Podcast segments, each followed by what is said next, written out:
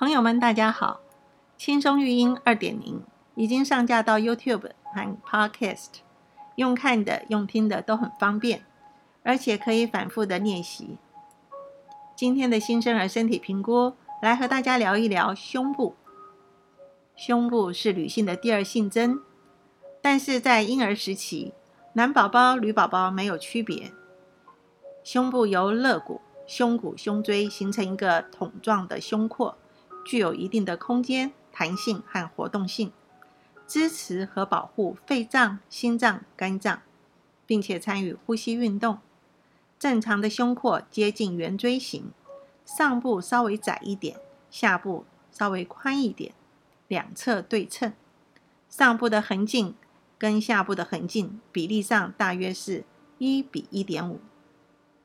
新生儿的三围，有人说是头围、胸围和身高。通常胸围只有在新生儿出生的时候会测量，之后儿童生长曲线会继续评估的项目是头围、身高和体重。而体重是婴儿成长的第一个科目。新生儿回门诊的时候，医生会先看看宝宝体重长得如何。借以评估其他方面的生长和发展，也因此会造成许多父母或职业的照顾者，在照顾新生儿的时候，会非常的在意婴儿吃进去的奶量，不自觉的就会有强迫喂食的心态。大家一定要知道，喂食过量会增加婴儿的肠胃负担，容易引起吐奶、溢奶，甚至是呛奶。或是大便出现消化不完全的白色奶块、胀气啦、腹痛、腹泻、肠绞痛、婴儿不明原因的大哭，这些不舒服的症状反而会增加照顾者的困扰。好，现在来说胸围的测量，就是沿着宝宝乳头下缘绕着胸部一周测量出来的长度，就是胸围。宝宝出生的时候，胸围。会比头围稍微小一点。从出生到一岁，头部生长的速度非常快，很多宝宝头围大过胸围。一岁以后，胸围才开始渐渐的超过头围。不过这只是一般的数据参考，儿童的健康手册上面会有一些数据啊，给大家哈去做一个参考。整体的健康状态仍然要以。医生的评估和检查为最主要。新生儿胸部中线突出的这一块是胸骨剑突，小的时候会比较明显，随着时间长大就不会变变得那么啊明显了。接着我们来看乳房，有一些新生儿受到母亲泌乳激素的影响，乳房外观看起来有一点肿胀。甚至会有一点点乳汁的分泌，这是正常的现象。三天、五天或是持续一个星期就会自然的消失。千万不要去挤乳头，把乳汁挤出来，这样容易造成感染的。还有些新生儿会多出其他的副乳，外观上看到有小小的乳头的形状，这些并不会影响。健康的状态，长大会慢慢的消失。在其他的方面，我们要观察整体皮肤的状况、皮肤的完整性、皮肤的性质有没有血管瘤、色素瘤、痣或息肉。有少数的婴儿胸部会有轻微的塌陷的现象，对外观没有太大的影响，对呼吸更是一点关系都没有。长大以后会不会好一点呢？也许会有一些改善，不需要过于担心。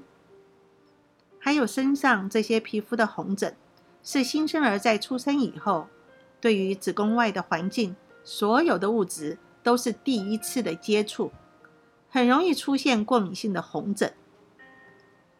有些发生的很快，民间俗称胎毒或是胎火。甚至有些孕妇身上起的红疹，也会被说成是胎毒。其实这些就是过敏引起的皮肤红疹，大部分都是暂时性的。加上新生儿皮肤不成熟，常常会有疹子来来去去。只要细心的照顾，注重清洁、保湿、少摩擦，大多数都会自然的消失，不要太担心。嗯，什么状况要看医生呢？发烧、疹子化脓、皮肤红肿。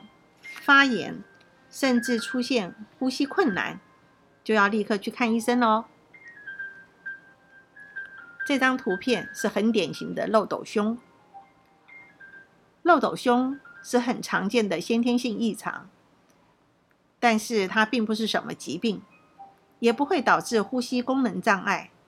在一般的状态，胸部外观就是一个小小的凹陷，通常女宝宝比较不会让家长担心。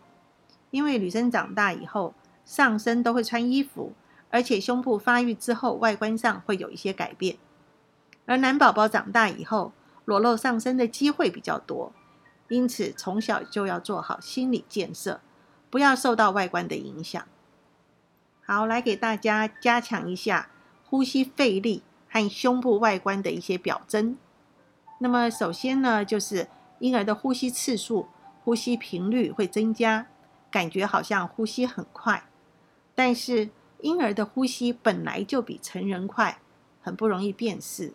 我们可以把上衣打开来看，因为呼吸费力，胸部骨骼周围的皮肤会有收缩的现象，它会表现在颈肩、锁骨上方、胸骨下方、肋骨之间，皮肤会紧紧的连贴在这些骨骼上。形成凹陷的现象，腹部的肌肉也会用力的收缩。当这些外观表现非常明显的时候，就已经是呼吸困难的一个状况了。我们称作呼吸窘迫，必须立刻到大医院的急诊室去就医了。其他可以观察的还有包括婴儿的鼻孔，看看婴儿的鼻孔有没有放大再缩回去的动作。我们称作鼻翼扇动，这是当呼吸费力的时候，为了要让更多的空气进入气道，在吸气的时候扩张鼻鼻孔啊，这种自助的反应。大家可以来做一个实验，用你的手指放在鼻翼的两侧，吸气的时候将鼻翼扩张，你会感觉到可以吸到比较多的空气。还有呢，就是婴儿的头部。会随着用力的呼吸而来回的摆动，这也是呼吸费力的表征之一。还有就是在呼吸的时候，会听到婴儿发出喘息的声音、咕噜的声音，或者是呻吟的声音。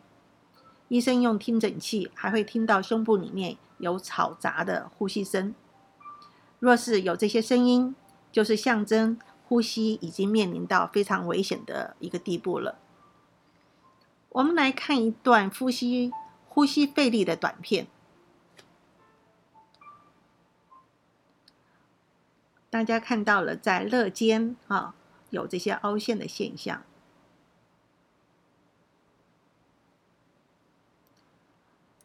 好，我们再来听一段呼吸费力发出来的呻吟的声音。